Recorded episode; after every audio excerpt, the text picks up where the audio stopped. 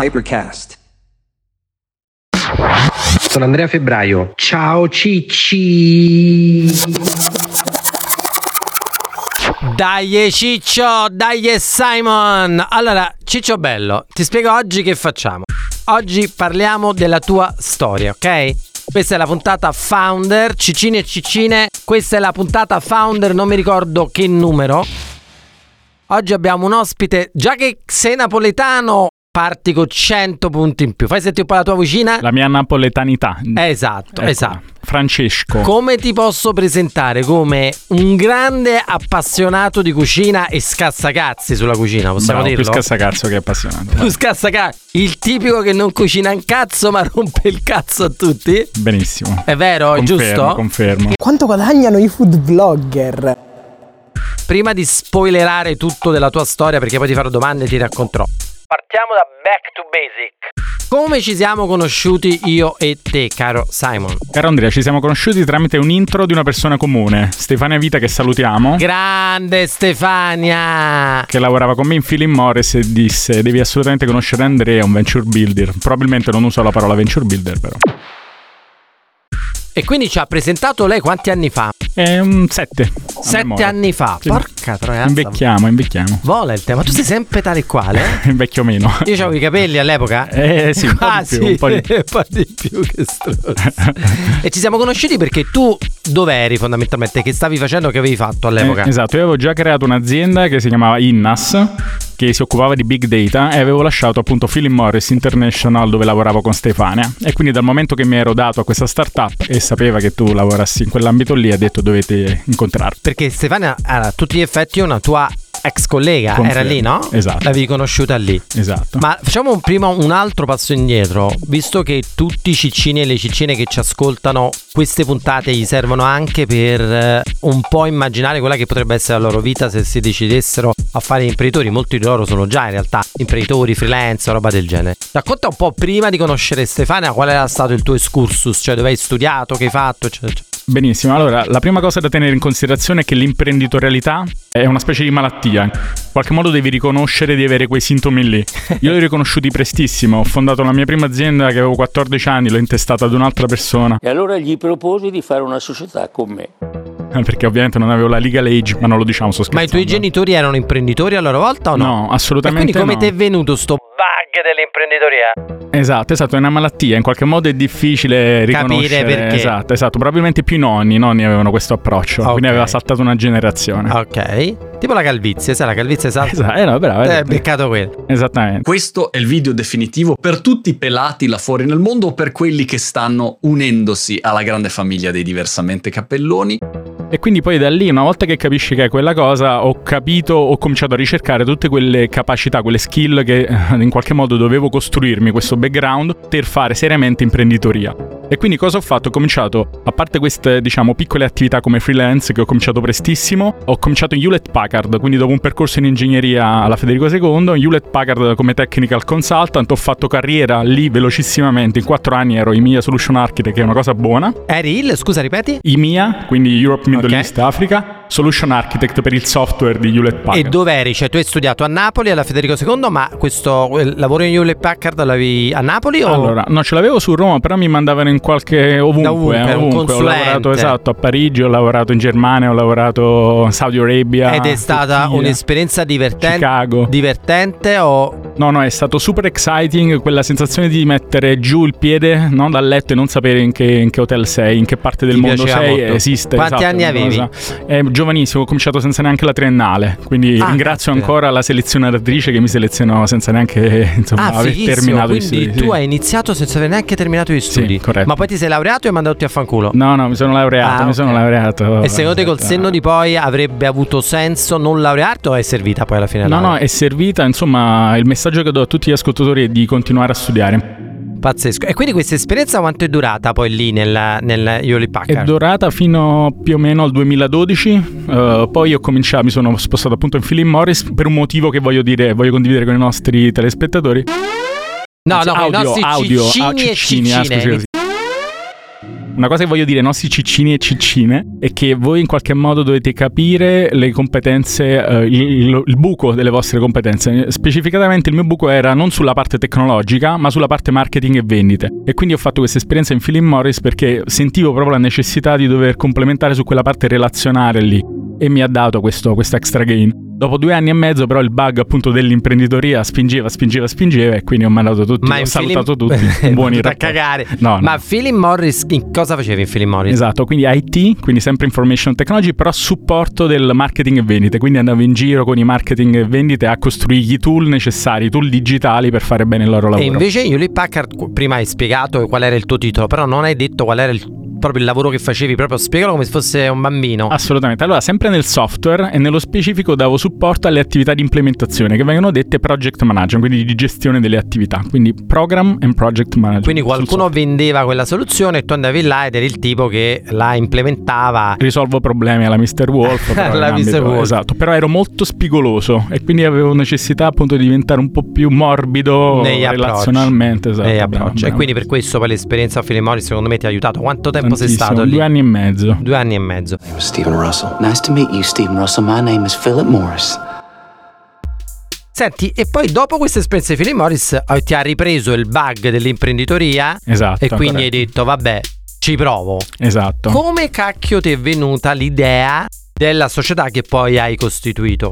Allora, l'idea è venuta insieme a un professore universitario, quindi ancora una volta l'università è importante, questo vale anche poi per Silicon Valley, poi se ne parleremo. L'università crea topic, crea punti di attenzione, quindi mi coinvolse per un progetto insieme ad un player industriale molto grande. Perché mi coinvolse? Perché avevo appunto lavoravo già in un'azienda di tech e quindi decise di coinvolgermi. A partire da quell'esperienza lì ho detto, vuoi vedere che questa cosa che serviva a quel player industriale lì potrebbe servire a tante aziende, e ho fondato Innaas insieme ad altri co-founder. Ok, qual era praticamente, sai, tutte le, le start-up, le società eccetera nascono di solito con un pain point. Tra l'altro una delle cose che io dico sempre, io soprattutto in generale nel mondo, ma soprattutto in Italia, non credo molto nel first time founder, cioè il ragazzo che non finisce l'università e crea la sua società. In Silicon Valley è possibile e ce ne sono esempi di super successo, Mark Zuckerberg c'è.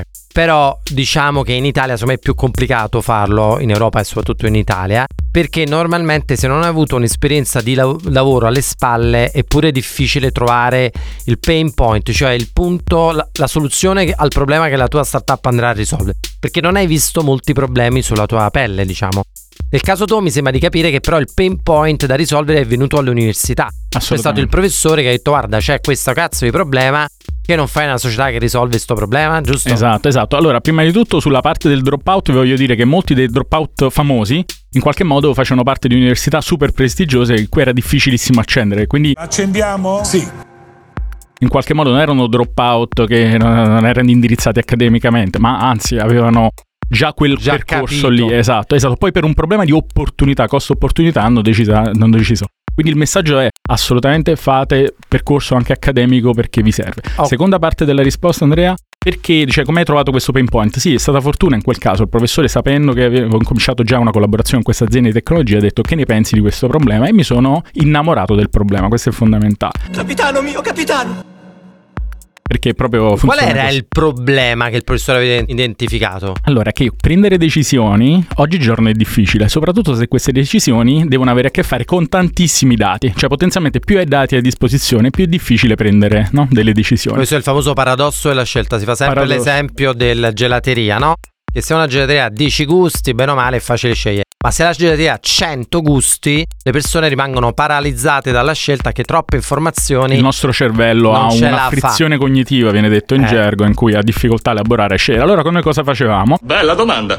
Davamo un voto. Quindi immagina che il tuo problema in qualche modo era scegliere i migliori fornitori, che era esattamente questo problema specifico. Quali fornitori mi accompagneranno nei prossimi dieci anni, cento anni aziendali? E quindi noi creavamo un numero, quindi da zero a dieci, un po' come al fantacalcio, e dicevamo questo fornitore vale otto, e quindi tu, senza tutta la parte cognitiva, potevi, potevi capire esatto, su determinate dimensioni molto facile, quindi fallirà o non fallirà quel okay. fornitore e quanto è bravo nel fare il suo lavoro. Quindi erano questi due driver, quindi davamo due pagelle, quindi invece di scegliere, come dicevi tu, tra cento gusti, sceglievi due. Quanto è bravo a fare il suo lavoro e fallirà o non fallirà nei prossimi dieci anni. Senti, un'altra cosa che ti volevo dire, tu quando hai fatto questa startup come facevate? Cioè nel senso, per i clienti, Questa era nata dall'esigenza di un cliente specifico, quindi era stata una cosa fatta ad hoc per questo cliente e voi volevate espanderla pure ad altri clienti, era così, no? Corretto, allora tu nasci solitamente proprio così, facendo la validazione su un caso particolare e poi devi essere bravo sia tecnicamente che funzionalmente ad astrarlo per tanti clienti, quindi devi... Da lì nasce, lo fai per uno, dici puoi vedere che questa opportunità è condivisa, ce l'hanno tanti clienti. E poi c'è un aneddoto bellissimo perché a partire da questa prima iniziativa tantissimi clienti avranno esattamente la stessa iniziativa. E allora abbiamo cominciato, io mi sono dimesso, il mio socio si è dimesso, abbiamo messo tutti i nostri risparmi a disposizione, abbiamo finito tutti i soldi e nessun cliente voleva assolutamente comprare questa soluzione. Ti vorrei ricordare che noi siamo nella... Quindi è stato difficile un pochino la validazione. Pensa che avevamo diecimila euro sul conto corrente, avevamo finito tutto. E che succede? Incontriamo, al momento c'erano i mondiali di Brasile, quindi qualche anno fa, nel duemilaquattordici, incontriamo appunto una persona, un brasiliano, che dice ragazzi, ma è bellissima questa cosa che state facendo, eravamo a Piazza Mazzini qui a Roma, con questi ultimi soldini, e dice bellissima, però secondo me il vostro problema non è che la tecnologia non è utile, ma dovete trovare un modo un po' più facile per spiegarla. E allora cosa dice? Applicatela al calcio, che è nazional popolare. Allora che facciamo? Raggiungiamo un acceleratore, Team Working Capital, e in questo acceleratore organizziamo, portiamo tanti prospect. E cosa facciamo? Durante una partita di calcio usiamo gli ultimi diecimila euro per comprare dei dati, dei dati calcistici, ovviamente tantissimi dati, quindi posizione, velocità, e applichiamo i nostri algoritmi in modo che, esattamente come al fantacalcio, ritorno all'esempio di prima, avevamo semplicemente quel giocatore sta giocando da zero a dieci, otto. Però la cosa non era fatta da un essere umano, ma lo score era, era fatto... il voto al giocatore sulla base dei dati, in tempo reale, no? in, in tempo, tempo reale, reale, durante la partita. E questo le ha impressionati i vostri prospect o no? Pensa, esatto, però anche qua è molto bella l'aneddoto perché perché uno dei prospect, team stesso, decide di comprare la tecnologia, però invece di capire come applicarla ai propri need, la applica al calcio, essendo team anche sponsor del della calcio, Lega Serie A. Cioè, noi siamo soltanto venuti a fare calcio, cerchiamo di farlo bene.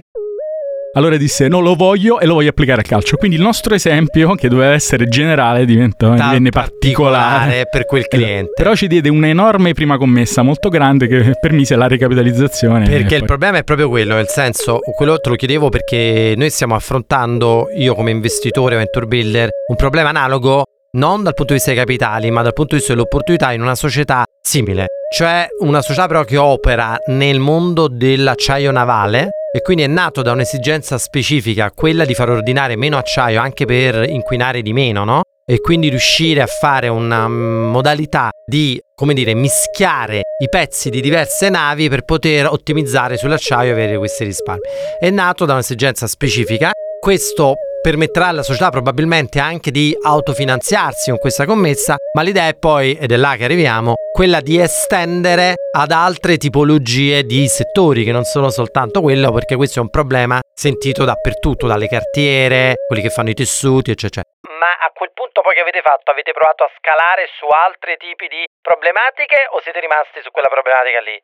No, no, abbiamo fatto tantissime implementazioni, però ripeto, la prima era la più era difficile, quella. Anche perché la commessa che avevamo fatto con l'università era ovviamente qualcosa che non potevamo rivendere anche certo. Come referenza. Poi una volta fatta la prima vendita enterprise, questo tranquillizza molto anche le altre grandi aziende, aziende. Soprattutto, esatto, questo vale nel mondo B to B enterprise. Certo. E, la, e la vendita chi la faceva? La facevi tu o avevate preso dei sorta di sales? Ho un aneddoto bellissimo, praticamente eh, la facevo io nello specifico. È importante che le prime vendite le faccia il founding team, queste fondamentale, anche in Y C, che è un importante acceleratore di cui abbiamo fatto vogliono parte, quello, vogliono ovviamente. Assolutamente quello. E quindi praticamente io da Philip Morris che faccio? Prendo un taxi, corro a casa per cambiarmi, per andare a incontrare questo ufficio acquisti della, della, della team all'epoca. E praticamente che succede? Non mi è mai capitato in vita mia, chiudo le chiavi dietro la porta e quindi non riesco in qualche modo a entrare. Esatto, quindi è stata una, è stata scena... una scena pazzesca. Esatto, quindi richiama il conculino dell'epoca, fallo correre dal lavoro in qualche per modo. Esatto, e corsi così tanto perché poi dovetti mettere no scarpe, quelle scarpe cioè. Un po' classiche. Sì, che, che tagliai, graffiai tutto il parquet di casa, un macello, pur per correre, però ce la feci ma in tempo un... e negoziai il deal. Ma una cosa che voglio, voglio chiederti, sai, molte persone hanno un po' paura di fare gli imprenditori perché spesso magari hanno un lavoro sicuro e dicono cazzo devo lasciare tutto eccetera. Ci sono dei libri molto belli che secondo me tutti dovrebbero leggere, anche i nostri ciccini e ciccine, uno è bellissimo, si chiama Originals di Adam Grant, che dice in realtà se guardi le storie di tutti gli imprenditori, di molti imprenditori di successo, non è che hanno fatto questo salto nel buio, cioè sono stati diciamo in parallelo, hanno fatto due attività in parallelo prima poi di lasciarne una per dedicarsi all'altra. Quindi tu quando hai fatto la tua in realtà ancora lavoravi in Philip Morris, anche tu mi sembra che prese di questa scuola di pensiero, non è che avevi abbandonato il tuo lavoro per dedicarti anima e corpo a questo, ma hai fatto una cosa progressiva, no? Esatto, esatto, diciamo che in qualche modo dipende dalla propria propensione al rischio, in qualche modo è chiaro che io cercavo cosa dei data point, come vengono detti in gergo, per capire la sostenibilità di quel passaggio. Prima di me, i famosi tre appoggi, no? Se fai la scalata, cerchi un appoggio, in quel caso è stato un deal enterprise, importante. La chiusura del primo deal importante. Quanto valeva? Più o meno. Era una cosa di centinaia di euro, sì. Di dieci... Ok. Sì. Grazie per averci seguito e alla prossima puntata. Ciao Cicci!